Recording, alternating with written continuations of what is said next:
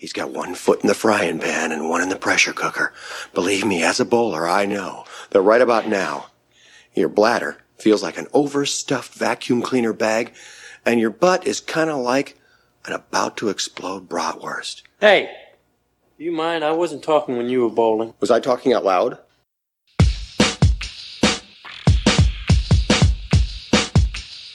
Welcome to Munson's at the Movies.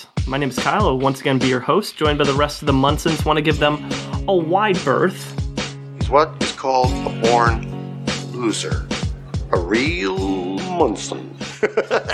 and talk a little bit about what's going on in their worlds. Case, we'll start with you. Excited to talk about a little Luis Guzman tonight, especially since he was a guest on my Eric Andre show. You've been waiting for this moment. Everything we've done in this podcast has led me to this moment, so I couldn't be happier.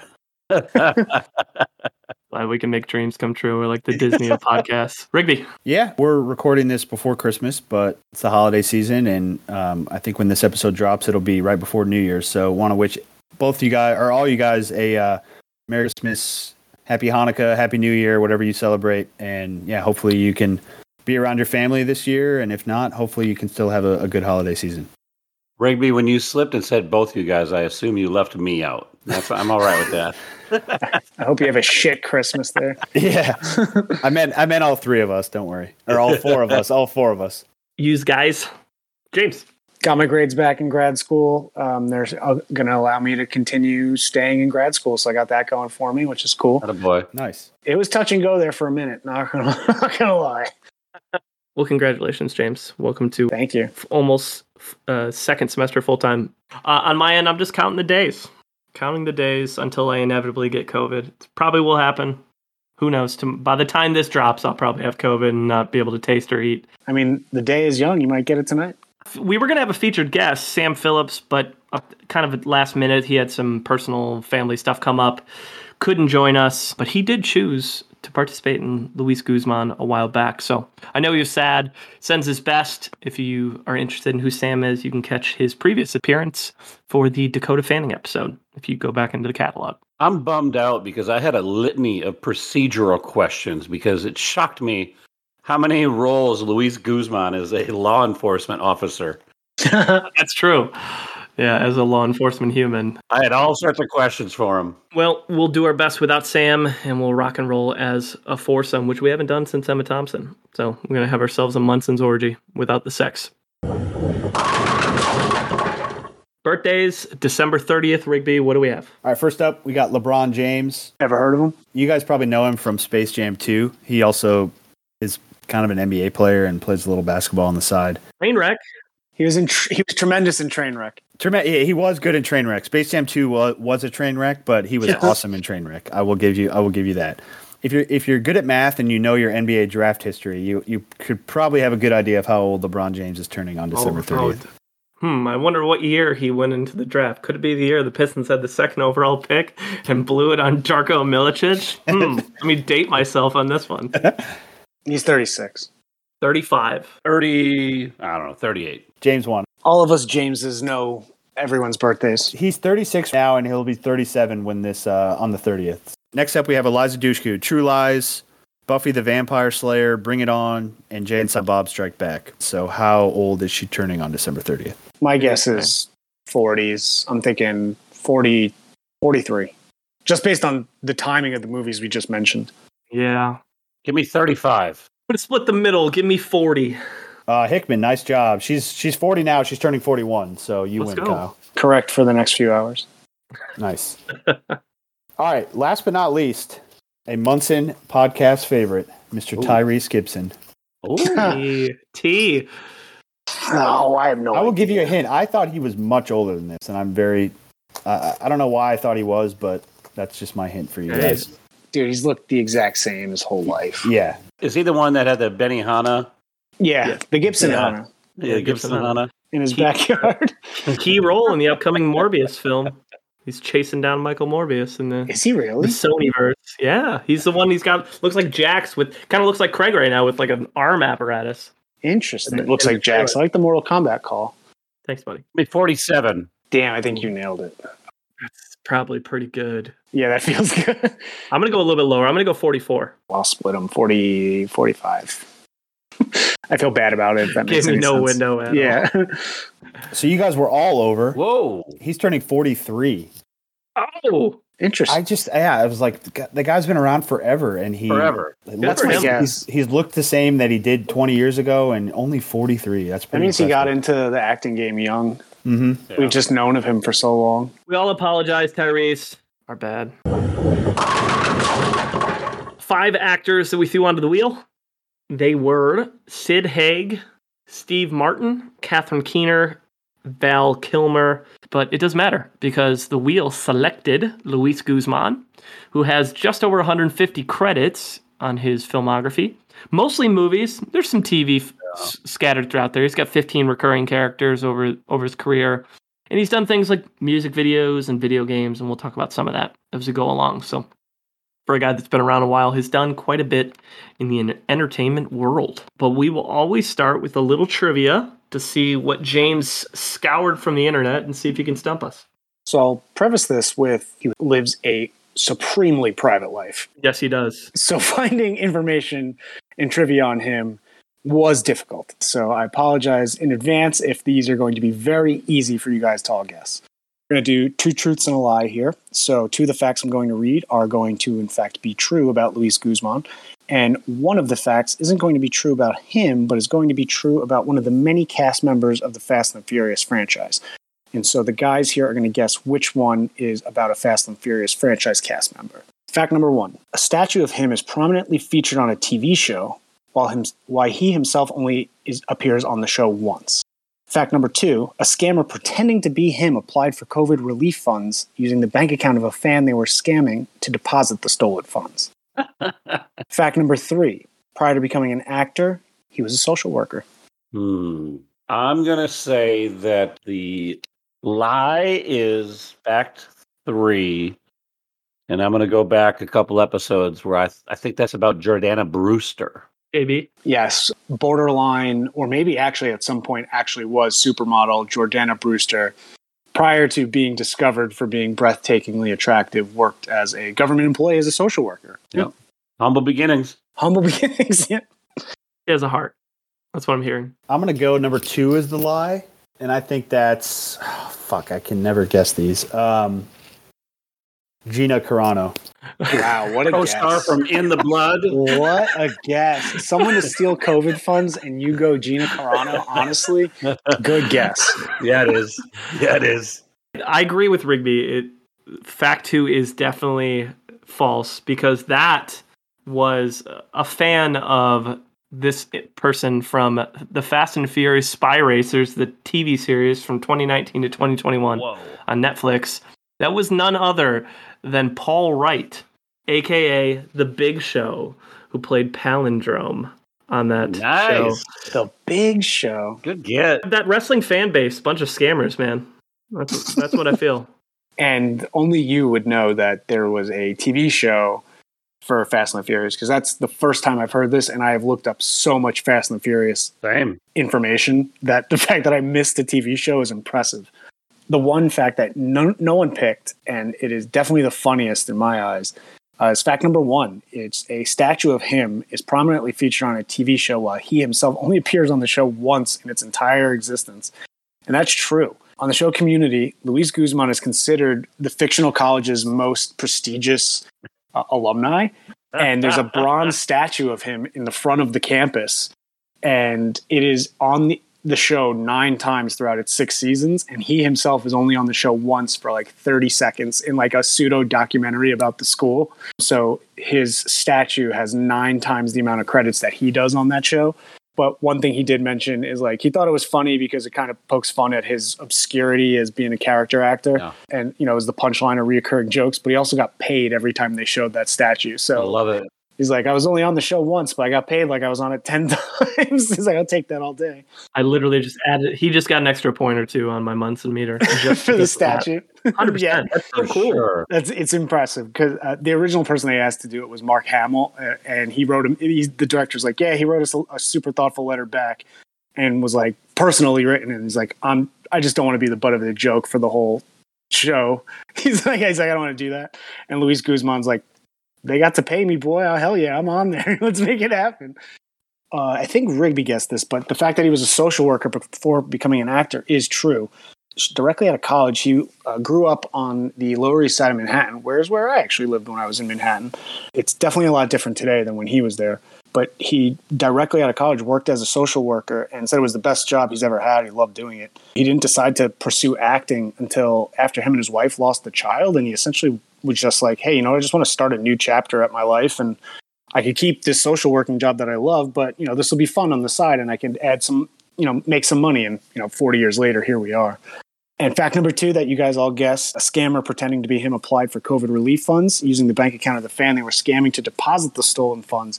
That's not about him. That is actually about the one, the only, the legend himself, Vin Diesel. So someone was catfishing a young girl into thinking she was speaking with Vin Diesel and that she had won an award and Vin Diesel just needed her banking information and he would give her a check and then she could pull from that for it but essentially they were just going to again be like hey you should send Vin Diesel money um, mean, it wasn't until that girl's mother realized a good 20 grand in her middle school daughter's banking account I was like wait whoa whoa whoa what the hell's going on and alerted the FBI Wow. And not surprising at all. yeah it wasn't actually Vin Diesel uh, he's been cleared of all charges so that's good He knows a good accountant. Isn't his brother, twin brother, an accountant or some shit like that? I that? actually think that is true I think you're Yeah, right, you're right. Yeah. Case snapshot in box office history. I can't imagine Luis is is great. That's my bias going in. you can lean into that a little bit.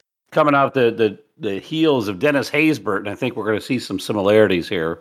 James talked about it. You know, being a character actor, the tough thing in the box office n- numbers is that they're usually not to blame for bad box office performance, and they're also not given the credit for for pulling in large budgets. He's in a lot of recognizable movies. and, You know, I think his numbers are you know just kind of reflect that. He's been a part of two pretty good doozies when it comes to losing money.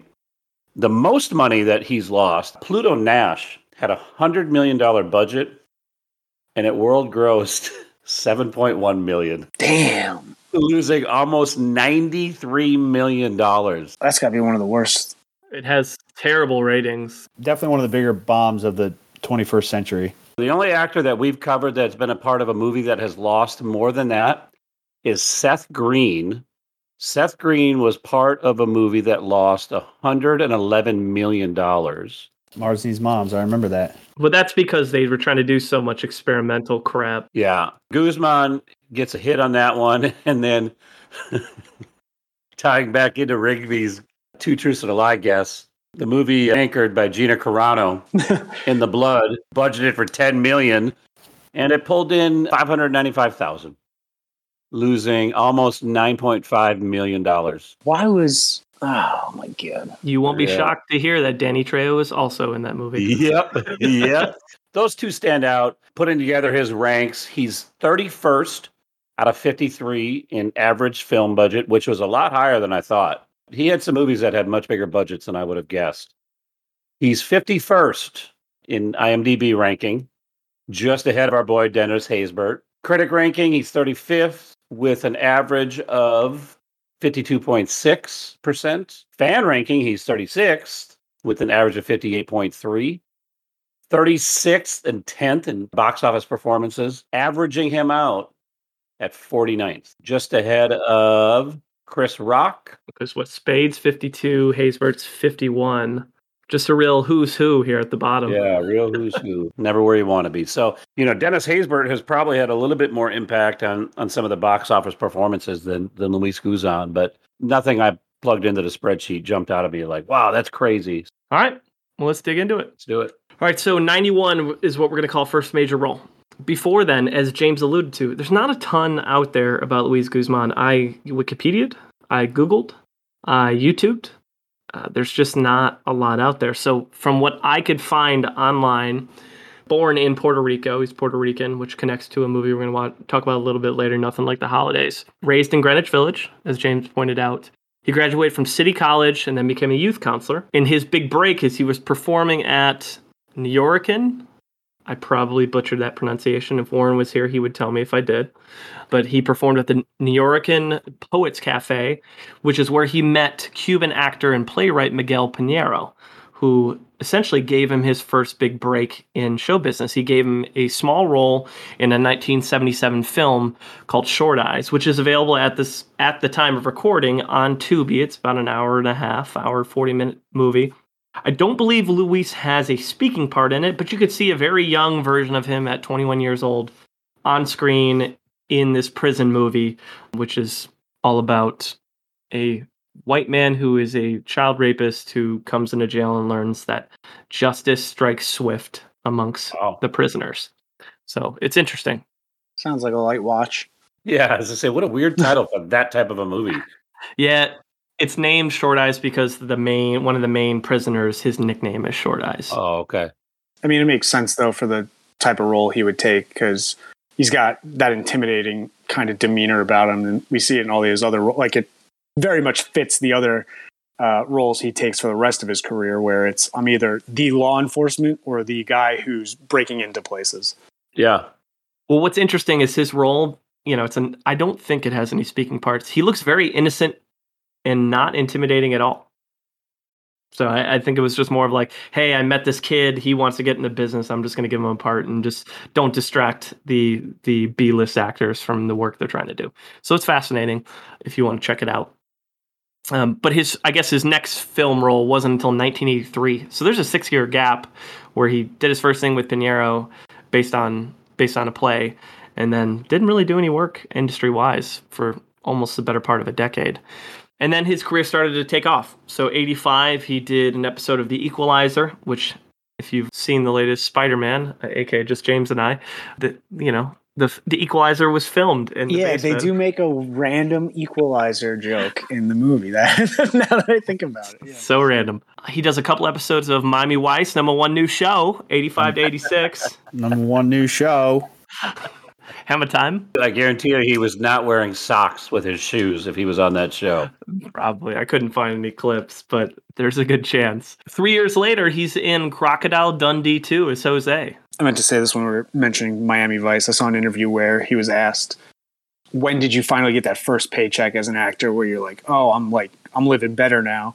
And he said, "Miami Vice," because he got into acting because he wanted to buy like a car because a car is a luxury in New York. So he was like, I just wanted to like a used car that I could park and like drive to the beach on the weekends. So like I didn't need a lot of money. He's like, after I got that Miami Vice check, I bought a used car and I was like, dude, this is this is living, man. Like I get to drive places. like this is nice. What you get in the game for? Right there. Yeah.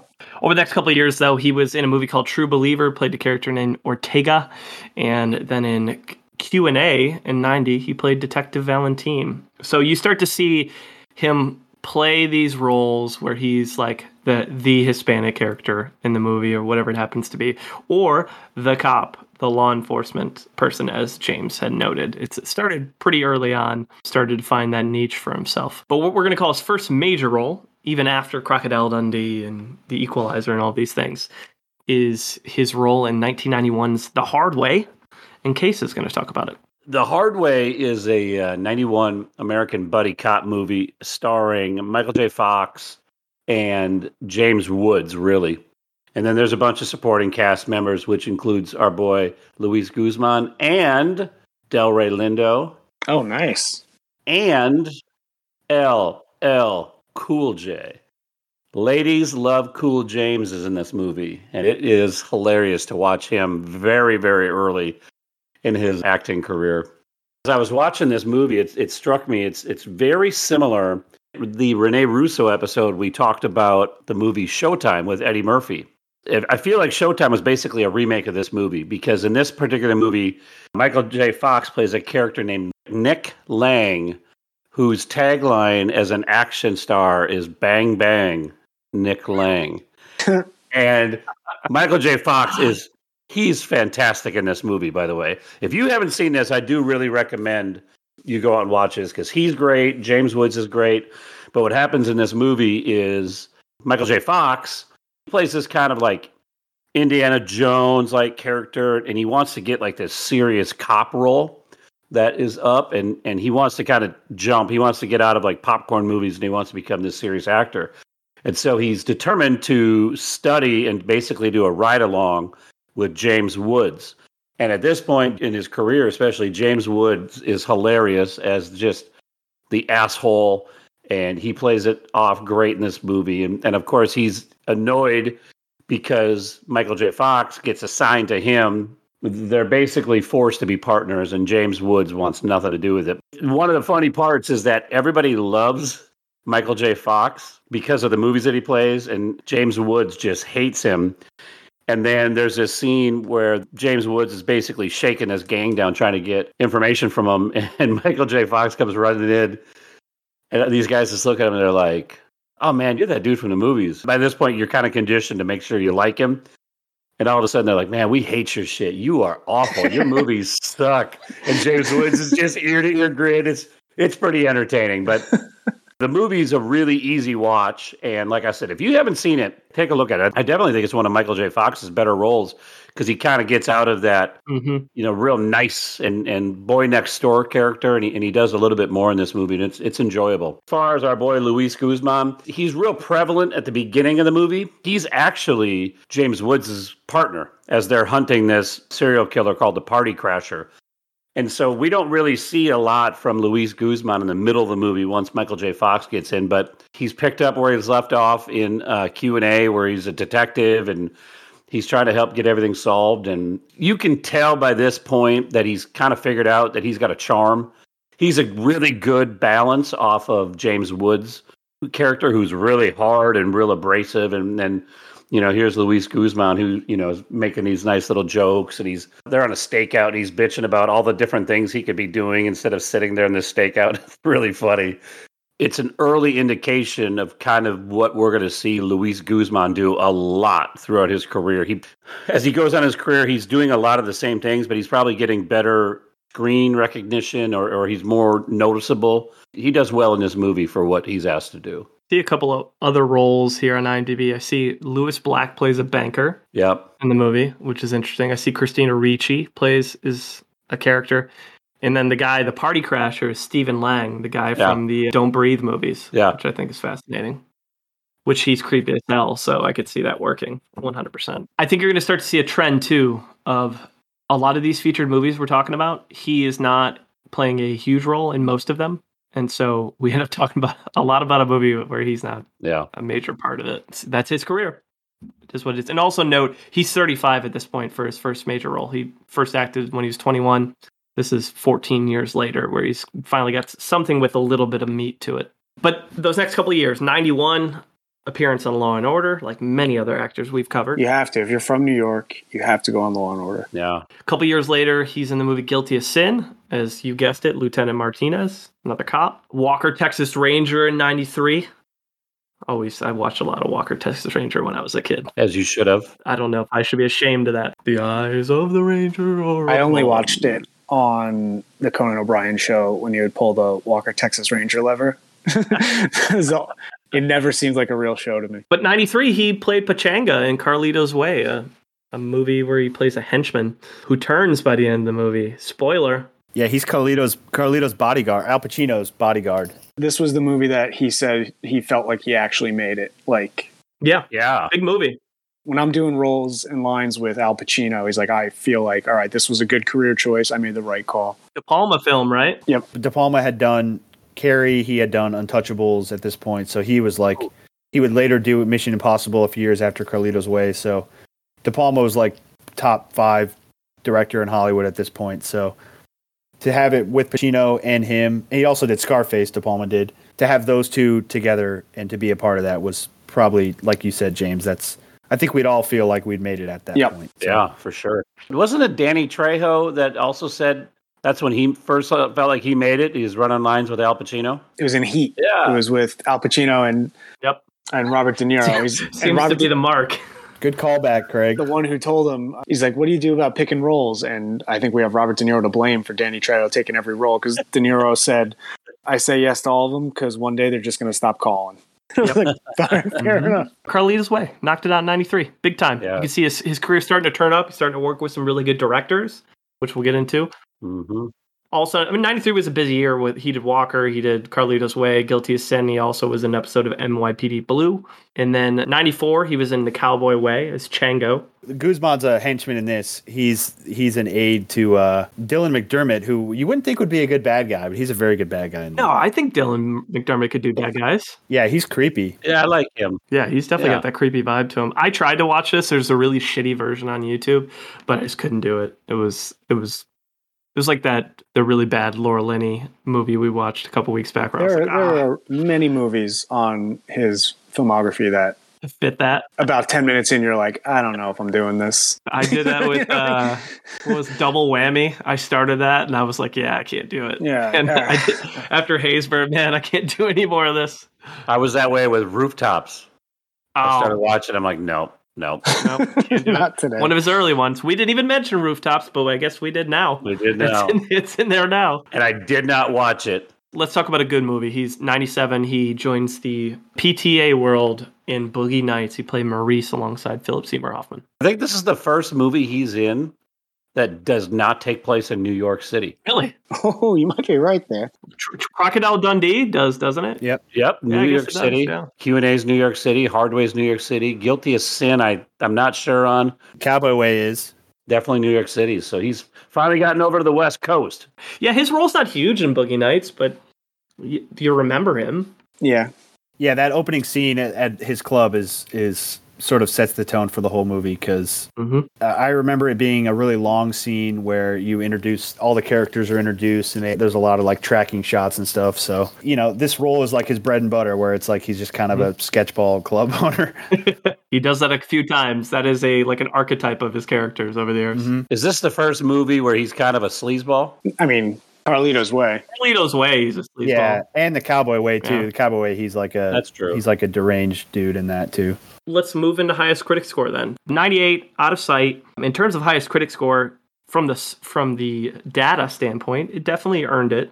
Got an 85 Metascore and then on Rotten Tomatoes it's a 93-74 split. So 93 on the critic side. So generally beloved film from Steven Soderbergh, the first of a couple Soderbergh films that Luis Guzman does. I have to say, of the ones I watched with Guzman, this was my favorite of the bunch that I did watch. And I think the the scores back that up. Things I learned. It's based on an Elmore Leonard novel. Uh, it features George Clooney, J Lo, Ving Rhames, Steve Zahn, Don Cheadle, K- Catherine Keener, Dennis Farina, Albert Brooks, and Luis Guzman. So a really a really cool, fun cast. I also learned it's part of the same universe as Jackie Brown. Michael Keaton's character he repri- reprises along with Samuel L. Jackson reprising his character as well. Yep. And they both did it for free, which is really cool. They didn't charge to do it. Basic plot summary for those who haven't seen it. George Clooney plays a career bank robber who breaks out of jail very creatively. Once he breaks out of jail, he kidnaps the US Marshal, played by J-Lo, and they spend their first moments locked in a trunk together and they start to create a little bit of a, a rom uh, they spark a little romance even though they're in a hostage situation other things i learned uh, Clooney and J-Lo were ranked as the sexiest couple like all over the place after this movie. This Entertainment Weekly named this the sexiest movie ever back in 2008 because Clooney and J-Lo were just like very steamy couple on screen all the time and they're just really attractive humans. So this will happen. Kyle, is it your sexiest movie ever? No, Okay. I wouldn't call it the sexiest movie ever, but Entertainment Weekly did. Um, Prisoners of the Moment. how Luis Guzman comes in the picture. Well, Luis Guzman plays a prisoner who is in jail with Clooney at the start of the movie, who is flamboyant. It's a, kind of implied that he's gay, but it's never shown. I, I assume at least prison gay. You can kind of choose that one. But they are planning an escape, and George Clooney basically throws them under the bus so they get caught, most of them at least, and then he can escape. But Luis's character actually gets away in all of this mess. And as Clooney is gallivanting around and trying to get his life in order after he escapes, he then has to think and worry about the shadow that is Luis Guzman's character, who's tracking down his ex wife, played by Catherine Keener. So he's really only in the first 40 minutes of the movie. And then after that, it's you know, it's all Clooney, J Lo, Ving Rhames, and this this whole plot to steal some d- uncut diamonds from Albert Brooks's place, placed in Michigan, by the way, in Birmingham, Michigan. I totally forgot because I had seen this years ago. So he's not in it a ton, and he's kind of a sleaze. He's definitely not even kind of a sleazeball. He's definitely a sleazeball when he's trying to get in Catherine Keener's house and is trying to schmooze his way in. And once he does, J Lo whoops his ass and puts him on the ground and arrests him. And that's the last you see of Luis.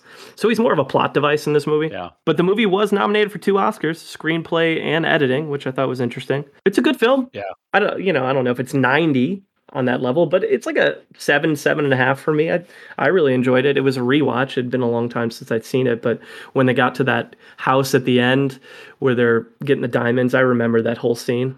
I, I was like, oh yeah, I remember all this that's going down. I just didn't remember Luis Guzman's character at all from the first from the rewatch. I like Out of Sight, and I I like Soderbergh a lot. And this movie to me is sort of like what launched him to become like the Ocean's director and like these sort of ironic tongue-in-cheek comedies that he does every every so often. Yeah, this is very different for him. That's what I read. Like very. It is. It's because it's funny. Out of Mhm. Sight's funny. Like it's like George Clooney is. It's there's some laugh out loud moments in it for sure. And and I agree with you. They, J Lo and, and him look good together. But I, I also agree with you in that Guzman is is a rather forgettable character in this. Not much. Not much there, unfortunately. So Yeah, his character is just not given a great shake from a screenwriting standpoint. Yeah. He's there to like get Clooney scared Mhm. after he escapes, and then just kind of forgotten about. They move on, and it's almost like he didn't exist. yep. Same year in 1998, he is in Snake Eyes, plays Cyrus. Who's the director of Snake Eyes? De Palma. So back to back, right? Like Yep, and he plays a he plays a similar character. He's a he's a low life in this who is basically he I think he's like a gambling bookie or a loan shark or something. He's like a sketchy dude in this, but Yep. he's introduced when when Nicolas Cage, who plays a cop, is like chasing him through the this arena trying to like track him down. I can watch almost any Nick Cage movie. it's worth watching just for Nick Cage. Yeah, It's not a great movie, but It's not a great movie. I love the premise of it, but it's Yeah. not really it's not really Yeah. executed very well. Mm-hmm. Who's the other the other main actor in there? He's really Gary good. Sinise. Gary Sinise. Yeah. Yeah. It's, it's a fun watch. And I think you're going to see as we talk about the next couple roles, you see a trend with Luis here in this point in his career. He's in a lot of pretty good movies. He's just not a huge part in them. Yeah. Right. So like the Bone Collector, he plays Eddie 99. He's not a big part of it. if I remember correctly, he is so Denzel is paralyzed in this movie, and he has like a team of doctors working around the clock with him, and Guzman is like the lead technician for all of Denzel's like medical equipment. So like his like oxygen tube and ventilator and all that stuff. Like I think Guzman is like the guy who like controls all of that, from what I remember. But again, a small role. But this was a Bone Collector freaked me out when I first saw it. It fucking I remember really enjoying it, and I'm looking at the reviews, and the critics hated this one. Yeah, it's a yeah. 45 Metascore. It's not great. This is also Angelina Jolie's like breakout role too. Same year, Magnolia plays a character named Luis. You know, he's playing his own his own name in this one. Another movie with PSH. And isn't he in charge of the medical equipment? For with uh, 99, the year of Jason- medical equipment. with Jason Robards' character and Philip Seymour Yeah. Hoffman talking to him on the. I don't remember Guzman in this. The problem with Magnolia is there are so many fucking dynamite actors in this that like it's easy to get lost in the flood. Like Yeah. like you forget that like William H Macy's in this movie and he's like a top three or four character in the movie, but you just like forget that storyline because the point of the movie is that all of these stories interconnect, and in order to do that, Mhm. there's got to be like eight stories going on. So I really liked Magnolia. It was my first time ever watching it. yeah, And Oh wow. Yeah, I'd never seen it before. it's a heavy watch, man. It's It is it's long, three, and it's three hours. It's three hours and two minutes. It's but Tom Cruise, like the the breaking down of his tame the cunt Yeah. character, all the way to like him having deep daddy mommy issues. I was like, oh shit, we're getting deep. Luis in this movie plays one of the contestants who's going up against the kid. Yes, that's right. Uh, the group of kids. He plays one of the the three adults in there. So again, it's not a huge role. Another Soderbergh film in '99. He plays character Ed in The Limey. A main role. He pretty much like second or third build in this one. He got an. This was one of his few like notable award nominated roles. He got a nomina- nomination from the Independent Spirit Awards for supporting actor in this one as well. Not a huge fan of this one. I'm not either. I I did not like it. Hurts me to say because I love Soderbergh and I love Terence Stamp. And again, remind me what Guzman is in this. He's like guiding him through the experience. He's like his friend through it. So it's a pretty comparatively to a lot of like smaller roles that we've covered. This is a more major role. Yeah. There's a lot more screen time for him in this movie compared to some of the others. His, I guess, his first big recurring character on television was in Oz from '98 to 2000. He played Raoul. he got on that show because the I think it was the first two seasons had come out, and it was all anyone was talking about. And one of his friends like, dude, you got to watch this show. And he finally watched it, and he told his agent, he's like, I will work for free if they could like put me on. I will. I just want to be on the show. They don't have to pay me. That's pretty cool. That's an awesome Yeah. story. Yeah, that is cool. This has uh, Munson Munson Universe favorite Chris Chris Meloni in it. It's got J.K. Simmons in it, Rita Moreno. and I hate to say that I've never seen an episode before. Dude, I, I watched the first season of it, and it, it's very '90s and very. It feels very '90s, and it's very heavy topics. And J.K. Simmons is tremendous in that first season. It's a prison show. Does Luis play a prisoner? Unless he's like a prison security guard or like a doctor or something, he's most likely a prisoner. All right, Traffic, another Soderbergh film. I mean, there's a he's in pretty much everything Soderbergh did here in the late '90s, early 2000s. Plays a character named Ray. Traffic's awesome. The way it's shot is awesome because it, it's it's about the drug trade. So everything in Mexico that they shoot is like this gold, sort of dark, sh- like film, and then everything they shoot in the states is like it looks completely different. Is he uh, Don Cheadle's partner in it? Yeah, he is. He is, and he gets blown up at the end of the movie. He gets killed. Yes, that scene's awesome where Don Cheadle's by the fence and he just gets blown away. Yeah, that's yeah, that's right. Spoiler alert. Luis said this was his uh, favorite role of his. Really? Yeah. I mean, this is third Soderbergh film, so by that point, he's probably pretty comfortable with the guy and how he approaches the work. So Yeah, and Traffic was a uh, that was a not only a box office Yep. hit, but critics loved it, and it, I think it was nominated for like a lot of Oscars too. it won a lot of awards. It was a big, mo- big movie. A couple years later, he plays Jacopo in The Count of Monte Cristo. Classic s- story. Jacopo's kind of like a, he's a little bit of a knife fighter in that movie. It's a fun character. It's one of the more entertaining characters I, I watched. I, I'm slowly coming to the realization that all of the Luis Guzman movies I watched were all the stupid ones that have come out over like the last 20 years. There you go. So we're we're t- we're getting to you here in a moment. Yeah, I, I've missed all the good ones and I watched all the stupid ones. yeah, he's done a lot of like serious dramas there in the '90s, like big time blockbuster box office kind of movies um, with some pretty good directors. 02, he's in The Salton Sea, plays Quincy, and then he's in another PTA film, Punch Drunk Love. He plays Lance, a pretty straight edge character who works alongside Adam Sandler in his little warehouse there. Definitely different for him comparatively to a lot of. He's not funny. He's just. Eh, it's just a very vanilla role from him. It's designed to be that way. But good movie. Punch Drunk Love is another good movie, and his third time working with Philip Seymour Hoffman. Great actor to be crossing over with a bunch of times. Yep. O2's busy year. He's also in Welcome to Collinwood uh, alongside Sam Rockwell, and uh, he does an episode of Frasier. He also enters the video game world in O2. He's in he plays a character in Grand Theft Auto Vice City. Big time video game. I bet all of us, most of us, played that at some point. in Absolutely. time. Huge. Love that game. I was obsessed with one of the best. What I did on that game is going to change how I view parenting my kids playing video games for the rest of my life. Kyle, I would park on top of a parking lot, like a uh, what are they called? Like a parking tower, Parking essentially. garage, yeah. Parking garage, and I would just fucking snipe cops for hours, bro. and it'd be like the FBI is coming, and I'm shooting rockets at the Yep. FBI. I would kill everybody, and then I'm a normal person for the most part, and so that has drastically changed how I view video games moving forward.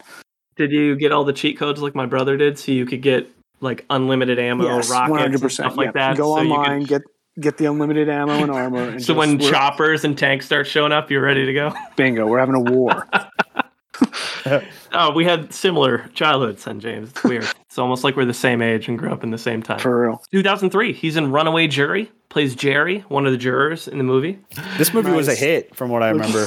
Look at the. It's uh, a fun movie, man. yeah, it's a Grisham. It's a Grisham book, so of course Yeah. it's going to be a popular one.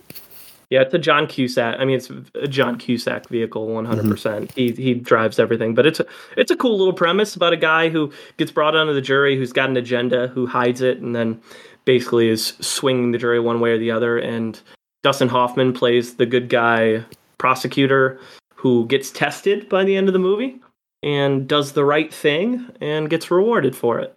So it's a it's a feel good w- movie with lots of great actors in it. I didn't realize he had multiple crossovers with John Cusack.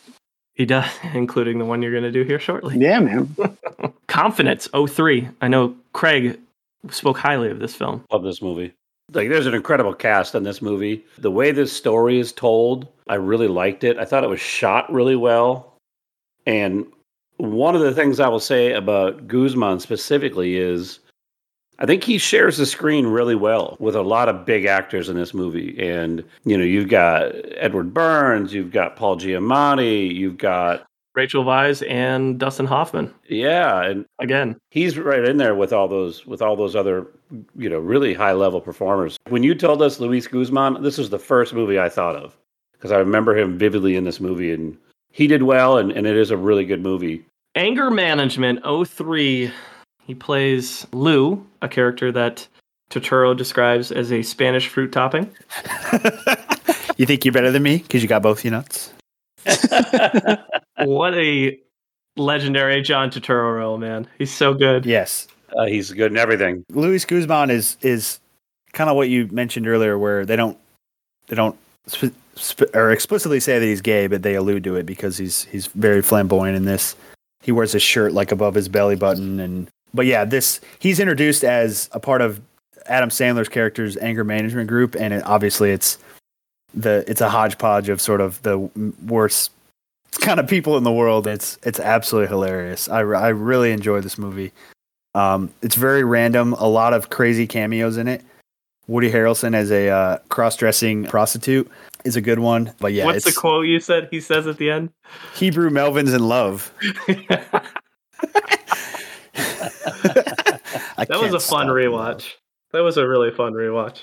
I, I can't really say it's aged very well. It's very it's very Yeah. offensive, but it is what it is. It's it's it's a good one. I share this in the group chat, but my first real job out of college, I fucked up as I am prone to do, and I sent out a clip from this uh, movie where the guy is in anger management because he's a Knicks fan.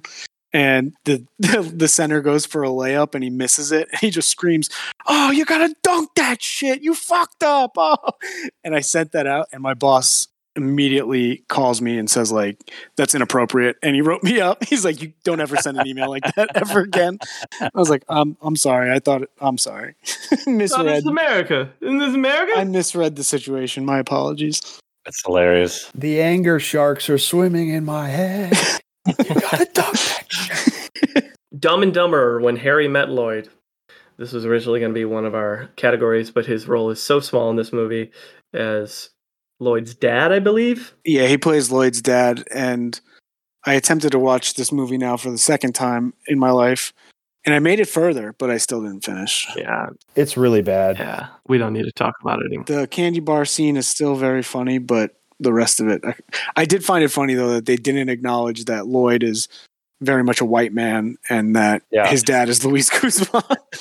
that's hilarious Yep, and that's about the start and end of the jokes around Luis Yep, Guzman. Um, 100%. Which is why we're not going to cover it for a, a future review. In a world of where he doesn't have substantial, this is one of the smallest ones. 04, he's in a series of unfortunate events as Bald Man, so a crossover with Jim Carrey, very small role. And then 2005, he's in Dreamer alongside Dakota Fanning. is that the uh, kurt russell movie as well Kurt Russell, Dakota, Kris Kristofferson, Elizabeth Shue, David Morse, and Luis Guzman. and that's a good cast It is. Decent ratings from what I can tell. But the 05 movie we really want to talk about is what we're going to call largest audience gap. And that is probably Luis's most famous comedic movie for people our age. And that's Waiting, where he plays Raddimus and Rigby has it. Yeah, so Waiting, I hadn't seen in about 15 years until I watched it today. So Waiting is a 2005 comedy film about the day in the life of employees at a fictional restaurant named Shenanigans. Think of like a TGI Fridays or a Chili's or a, a Fuddruckers or a place like that where, you know, it's a chain and there's a bunch of bunch of happy go lucky type waiters. That's except they are not happy go lucky in this movie as we'll get to. there is a chain of bowling alleys and entertainment centers down here called shenanigans Yeah. Is it spelled with a Z on the end like in the movie? It sure is. Oh, that's awesome. so this movie stars Ryan Reynolds, Justin Long, Luis Guzman, Dane Cook, and Anna Faris, uh, among others. Waiting was successful at the box office because its budget was three million and it ended up grossing nearly 19 million. And as I mentioned, the movie takes place over the course of one day at the restaurant. And each of these characters' stories is weaved throughout the movie through various scenes. Justin Long's character, Dean, is a directionless, smart guy who has, you know, he, he just doesn't have the motivation to, to find a, a, a better, well paying job. So he's in this sort of directionless job and he gets offered a promotion at the restaurant. And it, throughout the movie is battling whether or not to take this role. Uh, Ryan Reynolds' character, Monty, he is like the pervy I mean, they're all pervy, I guess, but he is the sort of outlandish graphic uh, waiter who is training a new employee for his first day on the job. And then Luis Guzman, as Kyle mentioned, plays Raddimus, who's the head chef at the restaurant. Guzman is very horny in this role, has sex, I believe, multiple times, if not maybe just once, but in the in the bathroom of the restaurant with his girlfriend, who also works at the restaurant. You want to go have some sex? Uh, he's also the creator of a game where employees uh, try to get other male employees to accidentally look at their genitals. So it's a, I believe it's, I believe it's called the penis game, but I think it's that's up for debate. I don't know if there's an actual name for it, but the goal of the game is to get your male colleague to accidentally look at your your penis. So um, very very childish, but but very funny at the same time. Uh, it's a very raunchy movie. Guzman is, I think, responsible for the film's most memorable scene when he's teaching the new employee the different vari- the different variations to get a uh, a coworker to look at your at your junk, including the bat wing and the brain, which I thought were uh, Do it, James. So shout out to my my buddy Paul, but he would say it like this all the time. He goes, "You have to make it flat like paper." So you look at that? Ah, the brain. yeah. I love when he when he gets him to look at it. He goes, "It's so veiny." It's so vain. it's one of those movies that like you just feel you feel dirty and and rotten sort of laughing at. The movie doesn't have the best reviews. I think it's a 30 on Rotten Tomatoes. But if we're focusing on Guzman, which you are in this podcast, I think it's safe to say that he's in his element here. I agree. Yeah, he's really funny in this really funny in this role and you can tell that he and the other actors just kind of had a it was just a really fun movie to film uh, because he kind of just got to ad lib a lot and just sort of let loose with you know Dane Cook, who was a huge, who was a big star when this movie came out in the, Yeah. mid two thousands. Ryan Reynolds had just gotten gotten started with Van Wilder, and obviously his career has only gotten bigger since then. Justin Long had just gotten started too. If you don't like graphic raunchy comedies, I wouldn't recommend it. But if you do and you haven't seen it, go on HBO Max and check it out. I'd recommend it. It is one of those movies that I remember loving and looking back, and I do not enjoy it. there are funny moments, but like Ryan Reynolds' entire plot line is that he only bangs underage girls Right. and he's trying to bang the hostess before she turns 18. And you're just watching, and you're like, oh my God, like this is the whole plot. Yep, it's there's a lot of references to statutory rape in there that Mhm. that just Oh, yeah. again 20 15 years ago they sat a little better than they do now which is sort of one of those head scratchers that you're like i don't know how we'd ever thought that was funny i didn't laugh at that plot line i'll admit that but i did i did like i did like the penis game i thought that was absolutely hysterical Well, I think it explains the the score difference of 75 to 30. It's like critics, you know, adult critics watching this were like, yeah, a lot of this is pretty childish, whereas like teenagers were like, yo, this shit is hilarious. Yeah. bro." I- Are you saying Roger Ebert didn't like the penis game storyline? Yeah. I can't say that with confidence. it's funny because I, I read that the movie was written by a guy who used to work in the restaurant Yeah. industry and this is like based off his experiences it's like fuck i hope I, Everybody I've ever talked to that works in the restaurant industry connects with this in certain ways because some of the the pieces are very true. Like to the point when the woman's a huge asshole and they come back there and they like spit on her yeah, Yeah. They, where he goes when he say no, Luis Guzman's best line in the movie might be, "What are you doing, man? You can't mix Mexican oh, with continental." He's like, oh, be a professional. Come on. I had two DVDs stolen from me in college. This was one of them. Relevant. Twice? Yeah, this one twice. they stole it back. Oops, I'm all thumbs today. I love that. He really is the best comedic part of that Yeah. movie. I was just gonna say, is this his most quotable movie? I, I mean, Yeah. for him. this is the first thing I thought of. he was my favorite character in the movie for sure. Okay, well let's keep it moving because we could probably talk about that movie forever. Hey, hey, Rigby, I have a question for you. Yeah. You want to have some snacks? Uh, 06, School for Scoundrels. He plays Sergeant Moorhead. This has got to be Todd Phillips' worst movie, right? Yeah, I'd say so. Yeah, There's some laugh out loud moments in it. The the scene where Seann William Scott's running on the treadmill and falls off and runs into the dumbbells is pretty funny. Beverly Hills Chihuahua, another appearance of that godforsaken film with J- Jamie Lee Curtis. He plays Chucho. For the record, though, he doesn't play a Chihuahua. He plays a larger dog. So I'm not going to give him too much of a hit personally because of Beverly Hills Chihuahua. Only like a half point off. But he is still in this movie, and that's not to be commended. I see he's getting more selective with his roles at this point. Dog movie, but no, the dogs don't die in this movie, so that's good. I will not play a Chihuahua. I will only be a big dog. 2008, he plays the funny uncle in Nothing Like the Holidays, a movie about a Puerto Rican family where Alfred Molina plays the dad and brother played by Jay Hernandez and lots of others. It's like a family Christmas film around a Puerto Rican family. And I actually enjoyed it. I thought it was pretty lovely. This is one of the roles where I think he's right in his element, just like Waiting. He plays a funny, hilarious uncle that just makes jokes the whole time. I'm starting to appreciate that he stays in his lane. Mhm. Like a lot of times, I'm I'm looking at actors. I'm like, I don't know. I just wish they'd do some more things. But I mean, I'm thinking to myself, we've actually spoken pretty fondly of him in every role, and we know he's either going to be a criminal or a cop, and we're all like, yeah, but he's he's he's entertaining and he's charming. I, I think think that's important to note at this point. criminal cop or, or the levity of, of the film of the kind of the comic relief a lot of times And he's good at it. well speaking of also 08 he's in yes man another movie with jim carrey and do you guys remember his his character it's it's listed as jumper Nope. the one that jim carrey plays oasis to get him to come off I the wish ledge you would step back from that ledge, my friend.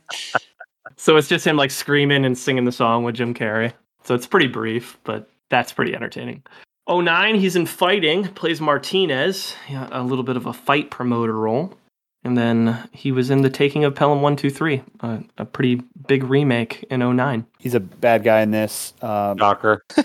Uh, there's not many good guys in The Taking of Pelham 123. I thought he was the cop. yeah. well, there are a lot of cops in it, so That's what. but he plays the Martin Balsam role from the remake in this one, the 2009 version from Tony Scott.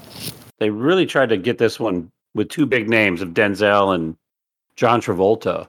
This is one of those times for me, though, that I'm glad they did a remake. I was not aware of the original taking of Pelham 123. So then after I watched this one, then I, I was instantly wanting to watch the the original. Old Dogs with Seth Green in 09, that episode of Community that James mentioned earlier in 2011. 2013, he plays a pretty big role as Angelo in Turbo, um, a fun animated movie we talked about on the Maya Rudolph episode. Plays a human in that one. There are a lot of voice roles that are slugs. that are little snails, but he plays pretty much like one of the two main human characters in that movie. And then in 2013, he plays the gay.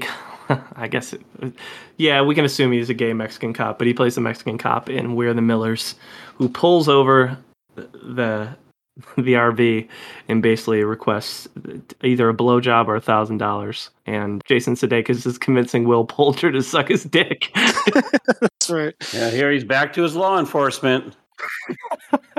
And the gay angle from other roles that he's done.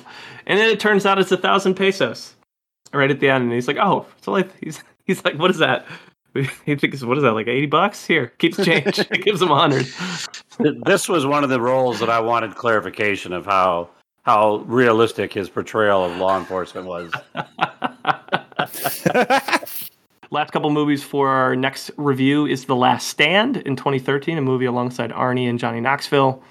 And In the Blood, the movie we mentioned earlier with Danny Trejo, that money making vehicle with Gina Carano. Yeah, made five hundred ninety-five thousand dollars. It's made money. I've ever made. By definition, it made more movie than any movie we've made. That's right. That's how I want to gauge if a movie is successful or not, is if it's made more money than me.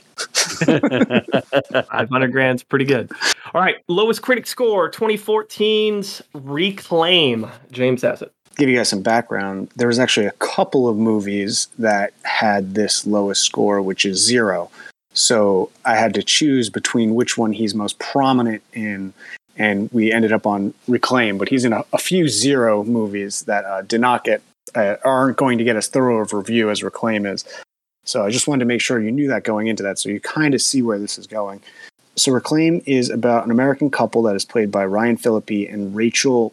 Is it Lefevre, the girl from? I think she's one of the vampires in the Twilight. I think she's one of the vampires in the Twilight movies, but I don't recognize her from anything else. Obviously, I don't know her last name that well. I think it's a Fiv. The the fit. Le- Le, le, le, le, le. Cram it in your cram hole, LaFleur. they just they're going through adoption and they discover like a uh, they uncover a high stakes underground adoption scam known as reclaiming while traveling aboard. So to expose the truth and get back to the U.S., they must risk their lives to save their newly adopted daughter. Preface this with this movie is one of the last movies that I could find that went straight to DVD. So you got to keep that in mind because this is around the time where DVDs were stopping to become a thing. And so this movie, by the time they finished it, they were like, we're just going to not put this out. The film itself was done as a means to kind of show, you know, invisible children in the world and the scams that are out there when it comes to human trafficking, which is a nice cause. But this movie is just executed so poorly. It kind of comes across like a lifetime movie.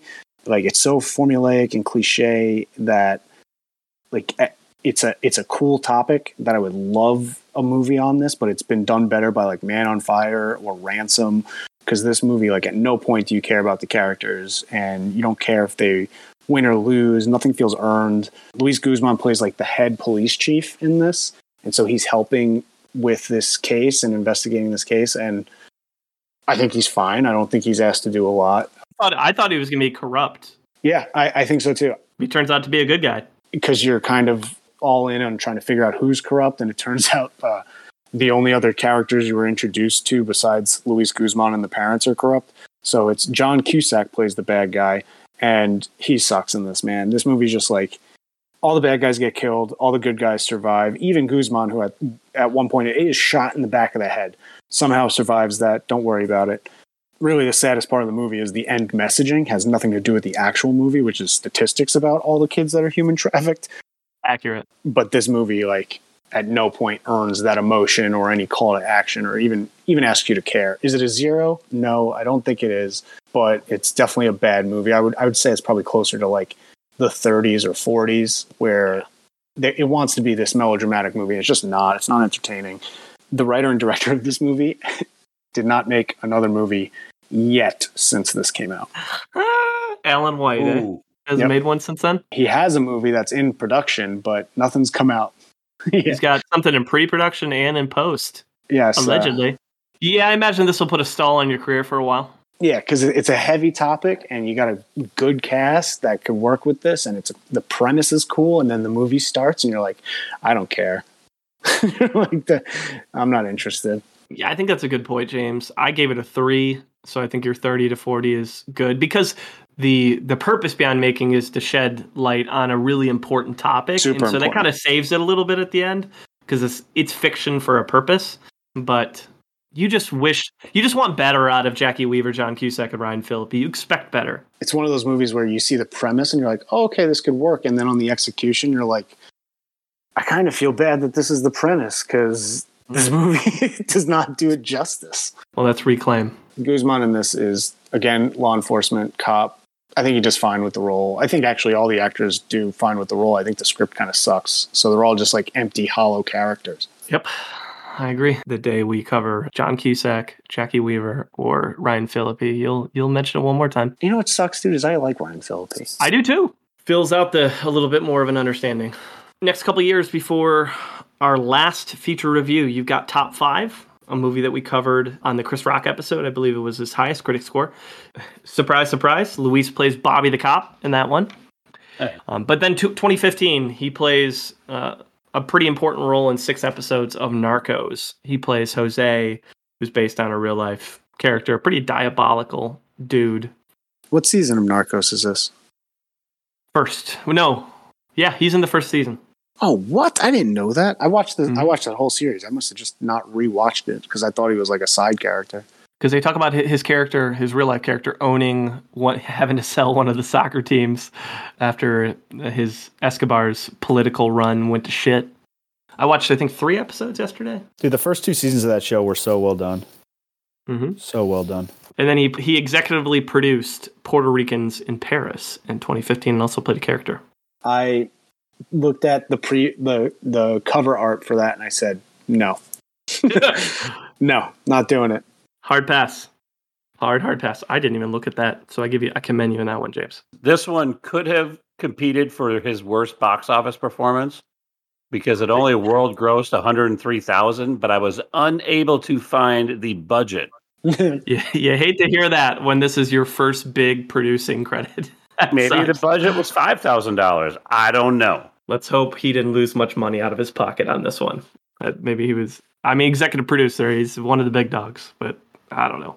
All right, last last feature review. Sam would have covered it, but again, you know, couldn't join us last minute. So I'm gonna. I'll take the lead, and the other guys can tag team this one a little bit. But it is 2016's Keanu for largest critic app. Keanu is not about Keanu Reeves, but Keanu Reeves does play a role in the movie. So, in case you're listening, you're like, oh, this isn't about the amazing action star of Matrix Resurrections, which just came out at Christmas. No, but he'll he makes an appearance in the film, so you're not going to be overly disappointed. But the cat dad in me loves this movie, and I know the cat dad and James probably a big fan of this too. Yeah. I remember when Key and Peele did the their Hot Ones episode, and it was to promo Keanu when it came out in 2016, and the way they described it, I've always remembered, where they said the synopsis was, "How far are two grown men willing to go to protect their precious little kitty cat?" That's the best way to explain what Keanu is. If you th- hear that premise and you think it sounds like a PG family friendly film, you'd be wrong because it's not. it is raunchy as hell. But uh, I'm not going to say raunchy, but the language is very much not for kids. It's R from start to finish. Yeah. It's it's a hard R in this movie, but it has all the hallmarks of a Key and Peele sketch, plus the fact that it would never be on Comedy Central because it's just too raw. It's got Nia Long playing a main character in the movie, which they talk a lot about in one of their sketches. And I like when they go see a Liam Neeson film because they always talk about they, that one skit where they play the bellhops. They Liam Neeson, Liam Neeson. Yeah. So little little shout out to their show. But it's about a cat named Iglesias who is taken from a drug dealer by assassins who are played by make-up versions of Key and Peele, darker versions that don't ever say anything. The two characters played by Key and Peele, Rel and Clarence, adopt Iglesias, don't know his name is Iglesias at the time, and name him Keanu. And Jordan Peele, aka Rel, is in a very dark period of his life. And so therefore the cat is kind of like a savior for him. Brings him out of the dumps to the point where he starts making a cat calendar where he has the cat pose in movie sh- shoots like Reservoir Dogs. and they choose Fargo. the most adorable cat possible. Bro. Like the kitten in this is the cutest fucking kitten. It is. he is so cute. Yeah. And the things they get this cat to do, I'm, I don't know how many takes it took, but to like lick their faces, the the part where he's leaving and he's got his ex's picture up there, and the cat's just scratching at her face and not his. I'm like, man, this cat is so talented. I'll tell you what, they probably had to do this take 45 times, but they finally got it. But yeah, Keanu Reeves does make an appearance in this. He plays the voice of Keanu in one in one of Clarence's drug-induced That's right. delusions where he's high on what they call holy shit. I don't mess with that holy shit. Um, and in Guzman plays Bacon Diaz, he, the basically the, a drug kingpin Right. who uh, whose cousin was murdered at the beginning of the movie. The guy who had owned Iglesias originally, it's his cousin. And at the end of the movie, you don't see him until uh, the last fifteen minutes. But he's pretty much he's a very prominent part of the last fifteen minutes of the film, where he middle of a big old shootout and ends up getting dri- ends up in the car in a car chase and then gets hit by a car at the end, but somehow can't die. Luis Guzman's character is unkillable in his words in this movie until the absolute end after some serious movie magic. So that's Keanu. It's really fun. It's hilarious to watch Key and Peele do their thing. I'm a huge Key and Peele fan and obviously a huge cat fan. So when this movie came out, I went to go see it in theaters with my now wife. Um, I loved it then. It's stupid, but I Key and Peele's skits are stupid, and that's what makes them great. I the line I love from this is when they're getting in an argument about who's tougher, and the way they measure who's tougher is by how tough the guys who kicked their ass in high school were. He's like, the guys who kicked my ass in high school were like the toughest guys I'd ever seen. And he's like, I guarantee the guys in my high school who kicked my ass were way tougher. Because Keegan Michael Key's from Detroit, so he's like, bro, I grew up, I was went to Detroit public schools, bro. The guys who whooped my ass much bigger. yeah, much bigger, way tougher. He's like, I guarantee it. And, and he just keeps going, no way, no way, no way. I remember it being a pretty big movie when it came out. Huge movie. If you like Key and Peele, it is well worth the time. If you don't like Key and Peele, it's probably not worth your time. Yeah. when they go to get the cat from Method Man, he's got on like a little kitty do rag. It's the cutest thing I've ever seen. Check it out. Largest critic gap in 78.55. I, I'm probably in a seven range. Yeah. I'm, I'm closer to the critics than I am the audience here. Also, 55 for a comedy is not that bad. Well, but that's audience though. Yeah, but that's what I'm saying is some people like it, some people don't is way different than the vast majority of people don't like this at all. Yeah, I guess it's not like universally hated. It's odd that a quirky comedy like this would be would hit better with the critics than it would fans. Yeah, you're right. Yeah, yeah, and this is before Jordan Peele went and did all of Get Out and all of those things too. So it wasn't like he's riding the coattails of that. Yeah. There's good act, there's good actors in it, and it's kind of a funny. And the I honestly, to James's point, the cat is so fucking cute that probably sells it hardcore. Key and Peele would have they would have died at the end of the movie if Method Man would have just given over the cat to Luis Guzman, but he wouldn't, and then it turns into a shootout. 2016, The Do Over plays Jorge alongside David Spade. 9/11, a movie that was intended to honor the victims of 9/11 and the firefighters and others who helped save people. Oh, that 9 11. Yeah. Yeah, Charlie Sheen. Charlie Sheen, uh, Gina Gershon. Whoopi Goldberg. He plays a mechanic. Yeah, Whoopi Goldberg. It's unfortunate because it, it just makes you care about things that don't really matter in the larger scope of 9/11 at all. This was uh, famously panned when it came out, which with that cast, I don't really see how you couldn't see that in. See that coming from a mile away. Yeah, Charlie Sheen. I mean, come on. Unfor- and unfortunately, it's like Luis Guzman has a pretty primary role in this movie, and it tends to be one of his worst. So, I did. That was the last movie I watched in my prep. I had to go on in the Oh, that today. sucks. I know. You should watch the you should watch the Cowboy Way to cleanse your palate. I need to watch the hard way. Is what I need to watch. yeah, you do. That's like the, that's like the one leftover I need to catch. Sandy Wexler, another David Spade, Chris Rock movie in 2017.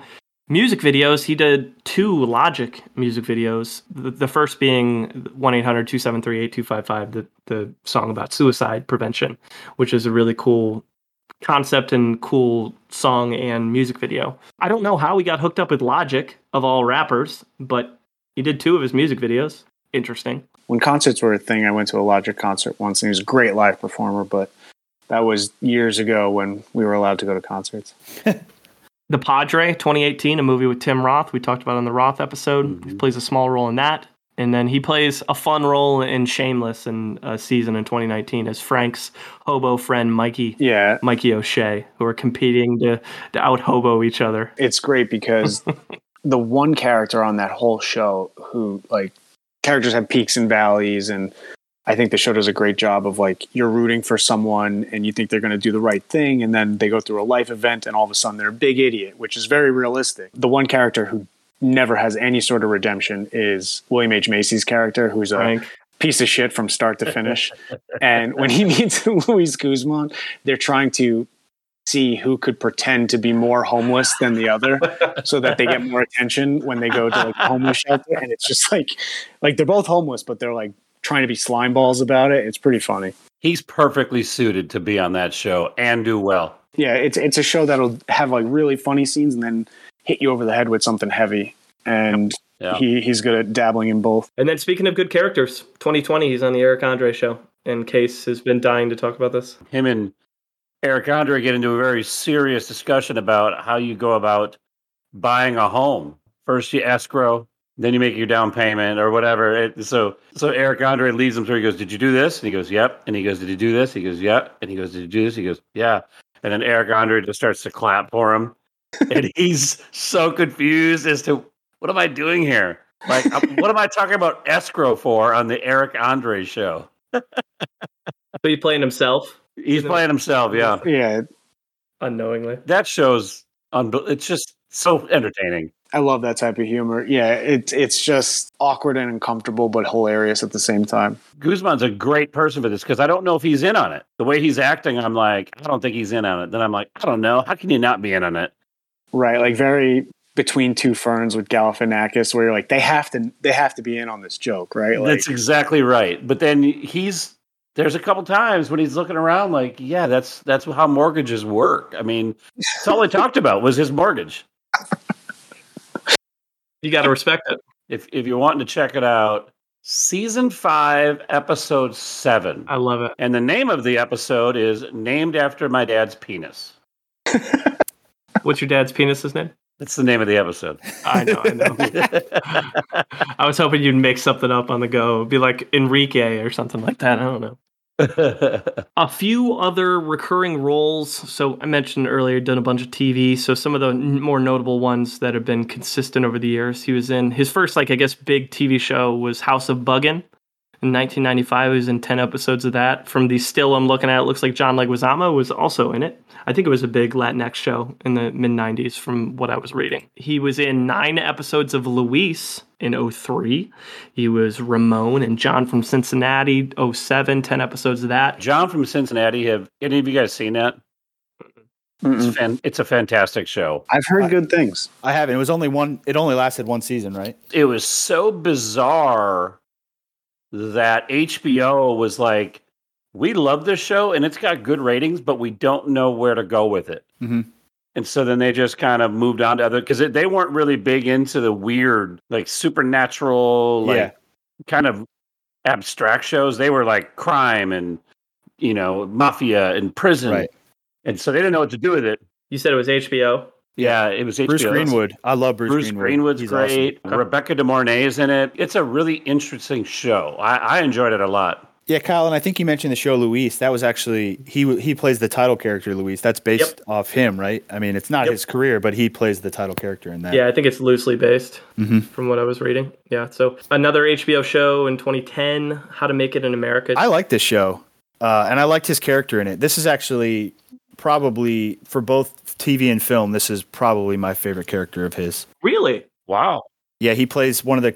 These two guys are trying to make it in like the fashion business in New York, and he plays the cousin of one of the one of the characters, and he's like a really intimidating like gangster type who tries to get them to invest in uh, a bunch of his projects and stuff. Yeah, he's really good in it. It, I saw it had really good reviews. It had great ratings. It did. Yeah. It was a show that got canceled after two seasons because don't really think a lot of people watched it. I really enjoy the show though. Anybody see Code Black? He played Jesse. Nah, man.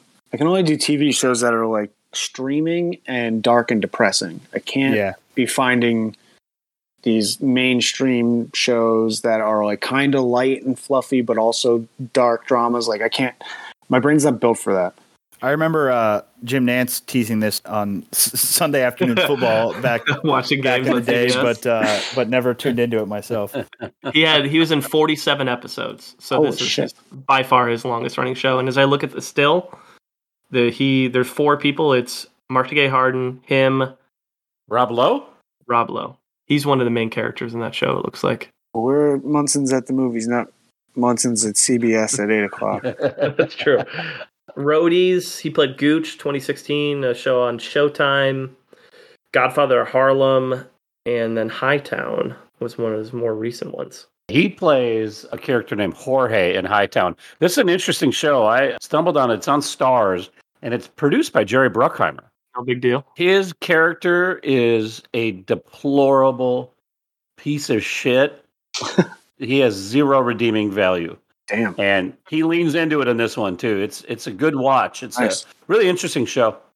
Even those paychecks coming in with decent shows. Good for him. Amen. And then the last one I'll mention is Ultra City Smith. He plays Rodrigo. Um, came out this past year in 2021. What is that show? I don't know much about it. Is it a cartoon? No, it's like puppets and shit. Okay. It's on AMC.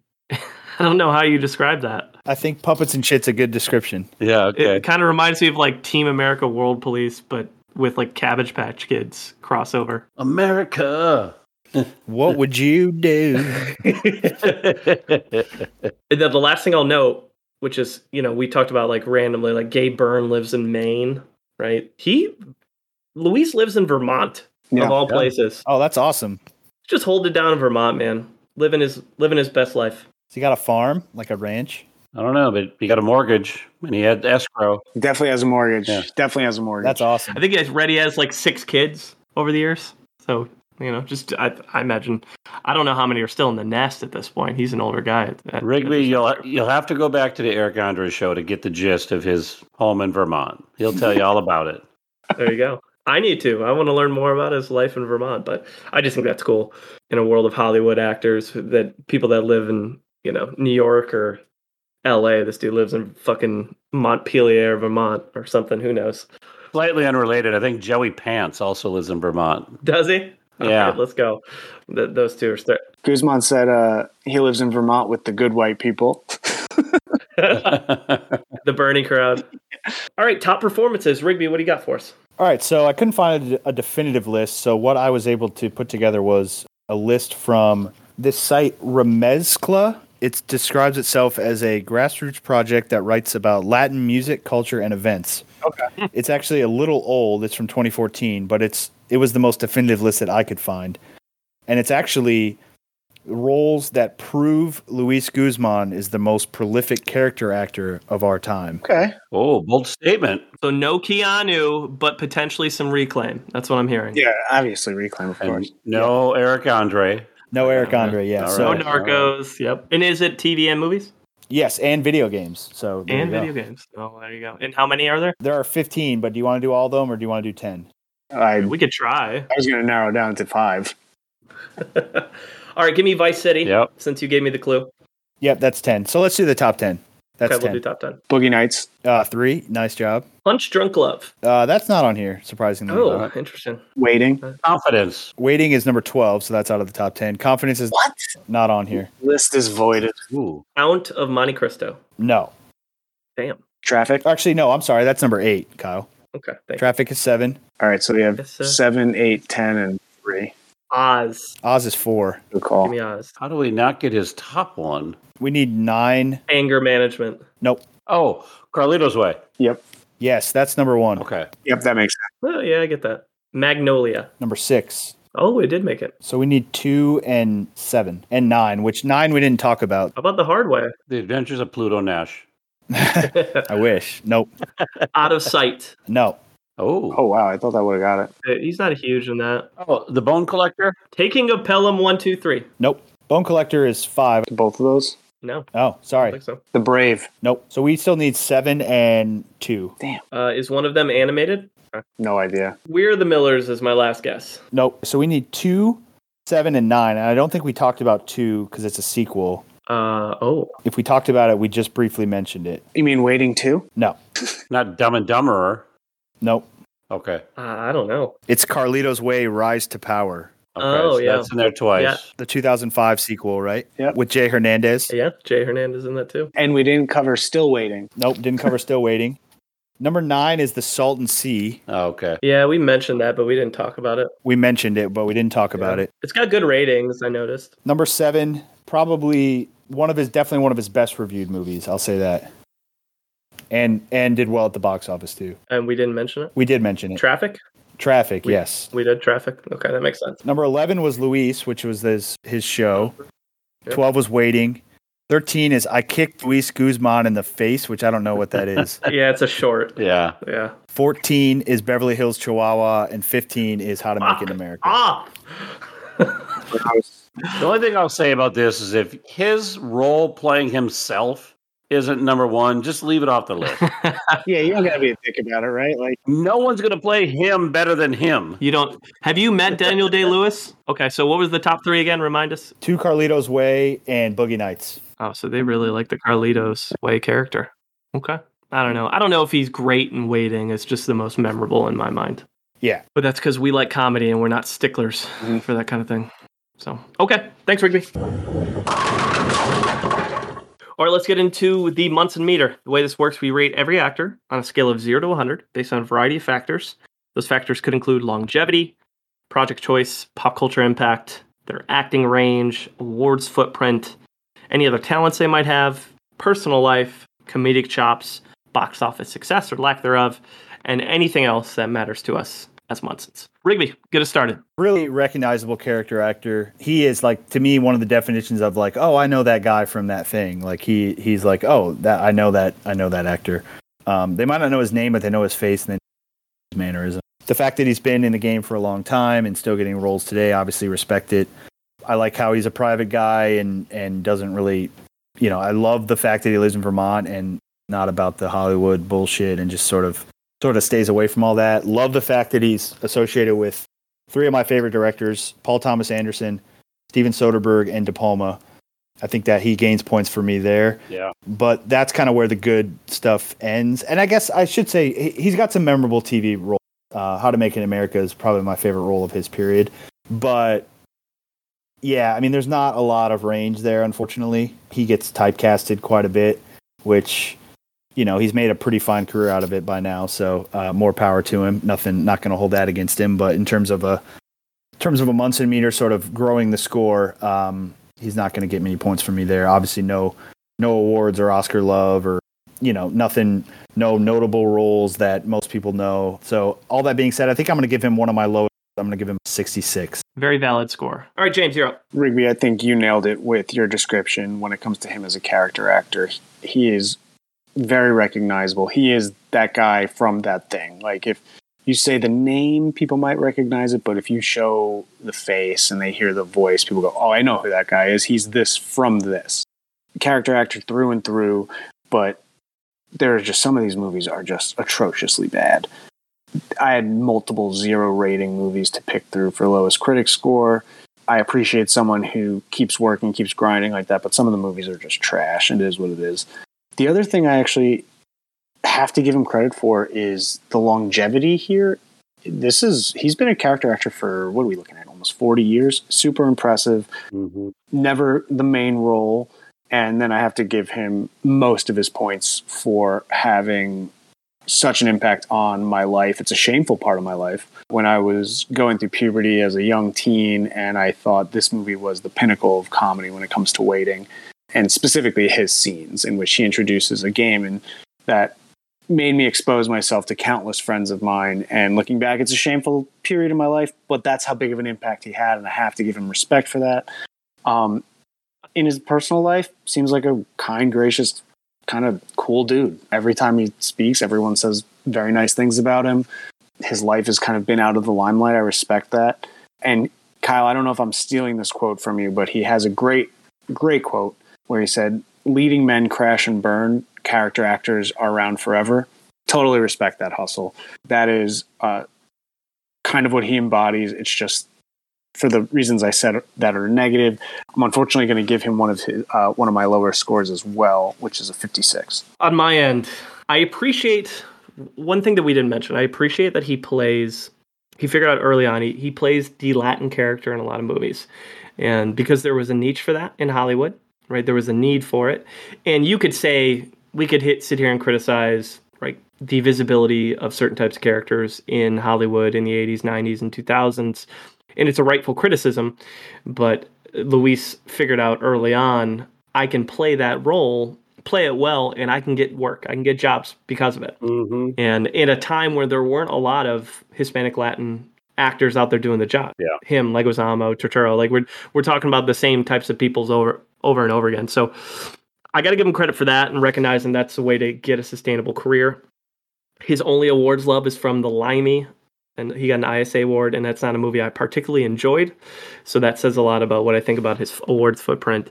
But I got to give him credit; he's in great movies from directors like PTA, Soderbergh, and De Palma. Those are those are big names, and they clearly enjoy working with him. He's reliable to them, and I think that says a lot about his craft. But those movies are rarely great because of him. Very rarely. He outside of waiting, you know, you could, again, we can criticize whether we think that movie is great or not. Most movies, he's not the reason it's good. He's not the reason it's bad. He's just there. And he serves a role, albeit small in most pictures that he's in. I love the fact about the community statue and him being the most famous alumni. I think it's a hilarious testament to who he is Yeah. as a performer. I love that he lives in Vermont and leads a private life. That's not something you see a lot in the entertainment world these days. I it's music to my ears when James is like, I can't find anything from this person. And then the the a different quote. You didn't steal my quote, James. The quote I found is actually about his performance in No- Nothing Like the Holidays, the Puerto Rican Christmas film. And the quote from Scott Tobias from the AV Club is Take a cue from Guzman, who serves as a kind of court jester, bouncing in and out of scenes in a one man quest to bring levity to the occasion. The movie could stand to have more of his Christmas cheer. Instead, it's a recast Family Stone. So if you ignore that last part, I think it's a, a good testament to who he is as a performer, as somebody who can come in and out of scenes, provide some comedic levity, and then leave, and the movie is better off because of him. And I think that's a perfect way to describe who he is as a performer. So I'm going to give him a, a score that is one higher than Gabe Byrne. I'm going to give him a 61. Ooh. Case finishes off here. You guys have nailed everything. The only thing I'll add to what you just said, Kyle, is I also appreciate that he doesn't portray his characters in a cartoon or a caricature fashion. It's a pretty straightforward presentation of, of his of his characters. Other than that, I mean, you guys said everything. I'm always leaning towards the box office stuff. I do enjoy that he's found his lane and he excels at it. And I also love when there's some mystery to who they are and you know, I love watching the Eric Andre show and trying to figure out whether or not he's acting or if he's in on it. Anyways, I'm going to give him a 60 for my score. All right.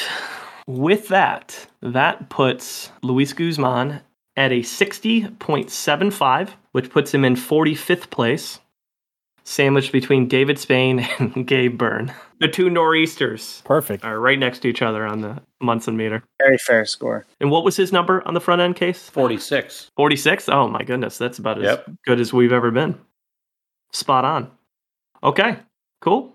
Coming soon. What does he got, James? So a couple of things seem pretty interesting. Um, first is a movie called 18 and Over, which does not seem interesting. Uh, the top billed cast is Ashley Benson, who I do not know who that is, Pam Anderson as Sheriff Rogers, Luis Guzman as Jazzy Lou, and then Paris Hilton as herself. So I'm not looking forward to that one.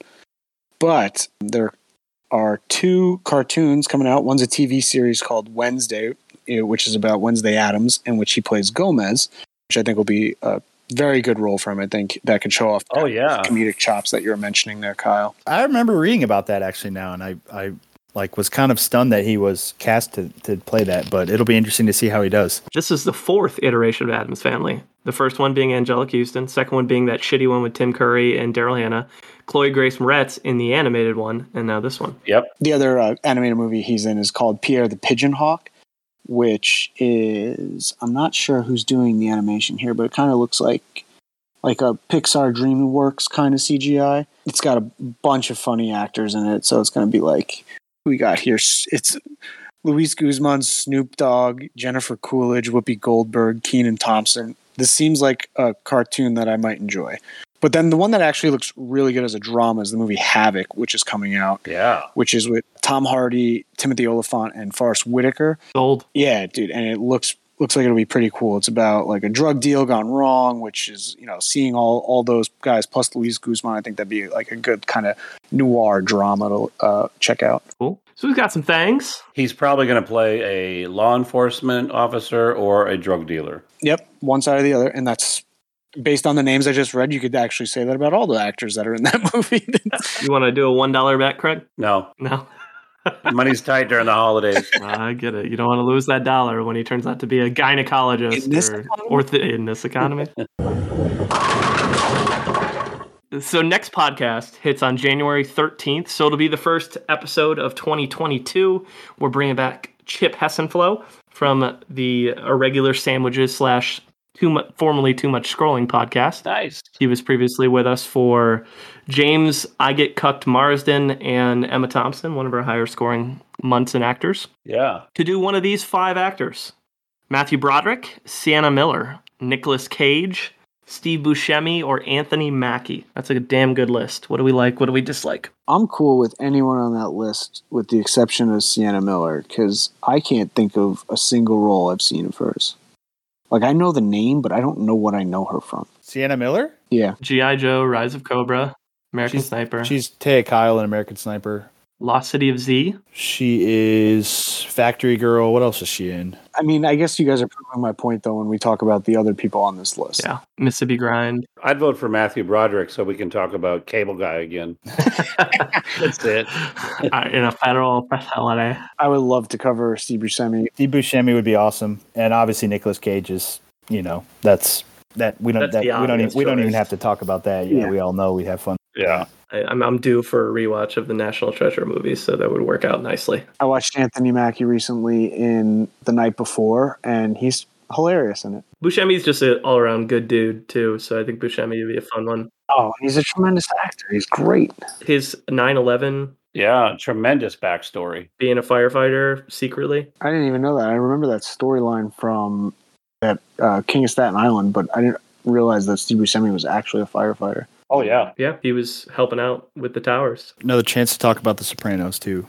Yeah, it's an excuse for me to watch The Sopranos again for the fourth time in my life from start to finish. Boardwalk Empire, too, right? Yeah, oh, yeah, he's the main character. Yep. You guys are talking about all these Buscemi movies. You're not talking about the Buscemi movie. Man, I'm glad I called that guy. I would argue Fargo is the Buscemi movie, but Billy Madison is close close up there for me too. I'm kidding. I'm kidding. Oh, and dude, he steals this every scene he's in in Reservoir Dogs. Mhm. Oh, for sure. Yeah. We don't decide. Chip doesn't decide. The wheel decides, and we'll see how she lands. Well, it's been fun. Thank you for listening. If you are still here with us, d- digging through Luis Guzman's filmography, stick around for the last words. But as usual, you can find us on Twitter, Munson's at Movies. You can catch us on Instagram, Munson's at the Movies. You can email us. No one ever has. You can email us at munson's at movies at gmail.com. Any final words from Luis Guzman? I'm seriously serious. You don't want to go there. He kept talking. I, I just blacked out. I blacked out. And when I woke up, I was standing over him and I was screaming, I told you not to go there. I told you not to go there. Munson's out. All right, let's go. Thank you for the education, gentlemen. We've just received a PhD in stupidity. Doctor, shall we?